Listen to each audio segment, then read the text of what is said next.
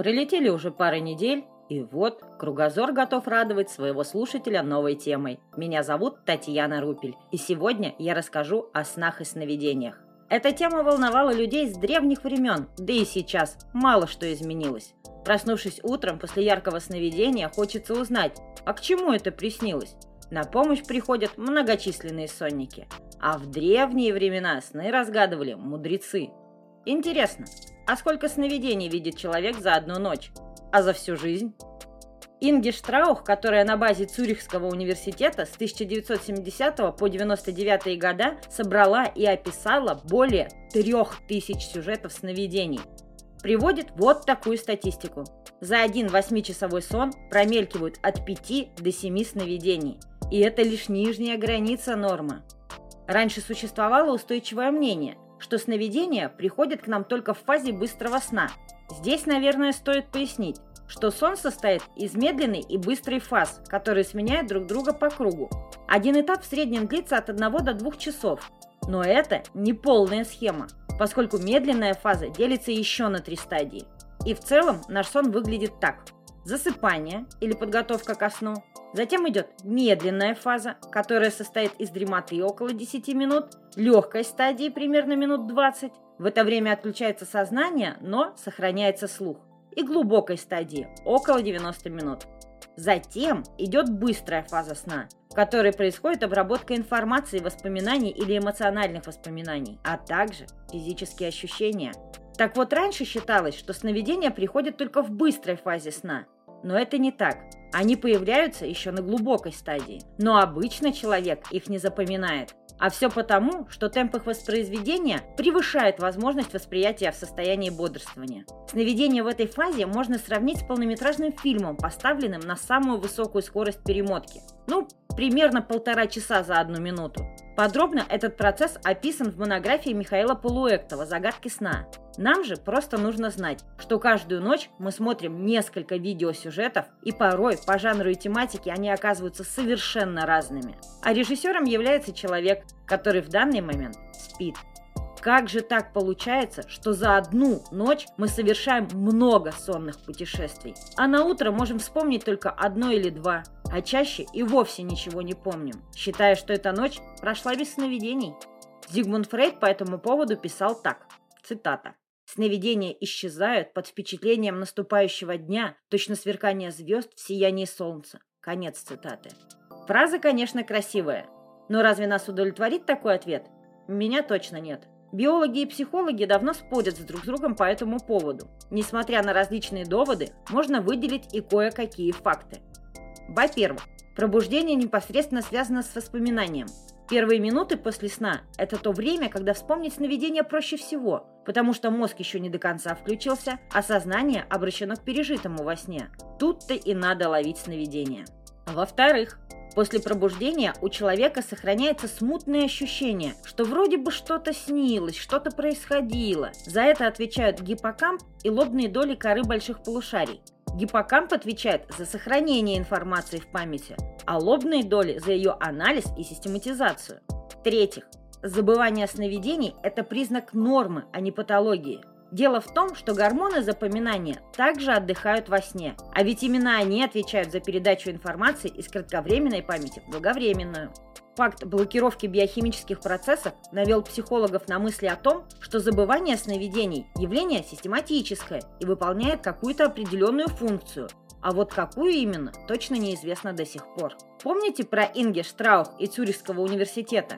Тематический анализ ее сновидений показал, что они строятся по совершенно иным, непривычным нам законам. Вместо хронологии и логики в мире снов господствуют ассоциации и различные смешения. Все то, что было увидено и пережито за день, соединяется с прошлым опытом и приобретает причудливые, а порой и абсурдные формы. Наутро рассказать увиденное просто невозможно, ведь сознание в первую очередь руководствуется логическими схемами.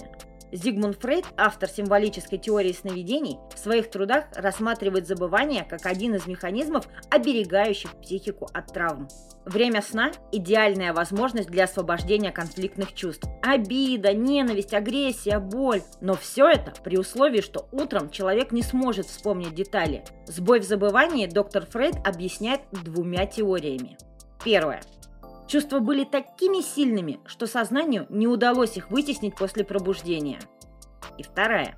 Если процесс обработки переживания прошел успешно и больше не несет никакой угрозы человеку, то и забывать его не стоит. Просто конфликт исчерпал сам себя, так что можно жить дальше. Итак, фазы сна разобрали. Защитные механизмы памяти разобрали. Пришло время разобраться в контроле сновидений.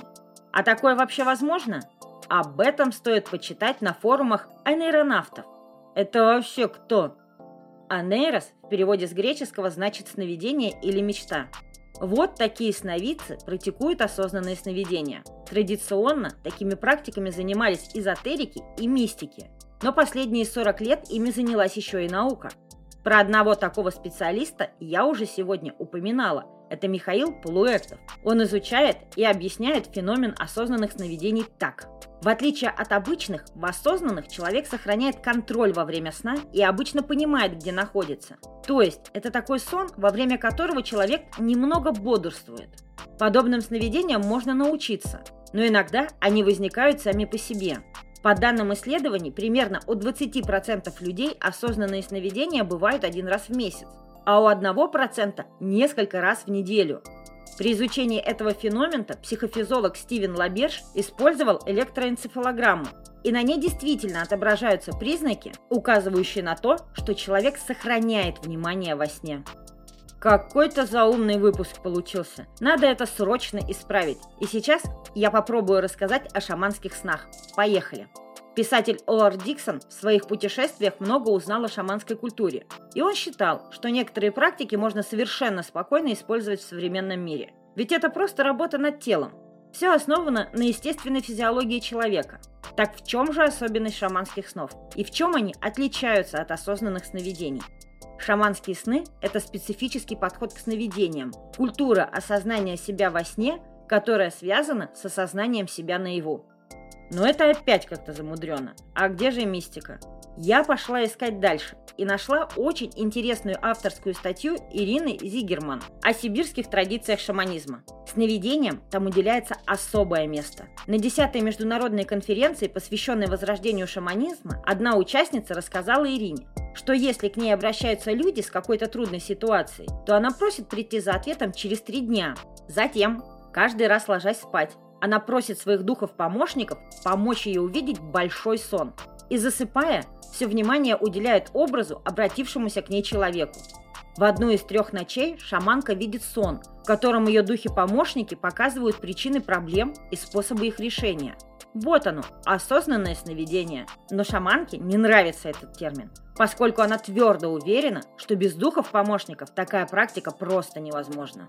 Другая шаманка рассказала Ирине, что она перед сном представляет проблему в виде геометрической фигуры, а человека, обратившегося за помощью, помещает внутрь этой фигуры. Дальше все то же самое. Просьба помочь духов и осознанное сновидение. Есть еще один способ управлять своим сновидением – африканский корень сновидений. Растет в ЮАР и обычно там же используется для получения ярких и осознанных сновидений. Берется небольшой кусочек корня, помещается в ступку с водой, быстро перемешивается какой-нибудь палочкой до пены и выпивается. В этом корне есть вещества, обладающие успокаивающими, обезболивающими, антимикробными, иммунорегулирующими действиями. Но, как говорится, что для юарца хорошо, то для нашего человека неизвестно, чем обернуться может. Я бы не советовала идти этим путем. Лучше уж перед сном представлять треугольники с квадратами. Вот такое у меня получилось исследование снов и сновидений. Мой кругозор стал чуточку шире, как и ваш. Кстати, рубрики «Ретропати» сегодня не будет. У Сергея возникли небольшие технические трудности, но как только он сможет исправить и прислать мне запись, я сразу же опубликую его рубрику. Ну а вы подписывайтесь на наш подкаст и расширяйте свой кругозор вместе со мной. На этом у меня все. Прощаюсь на две недели. Пока!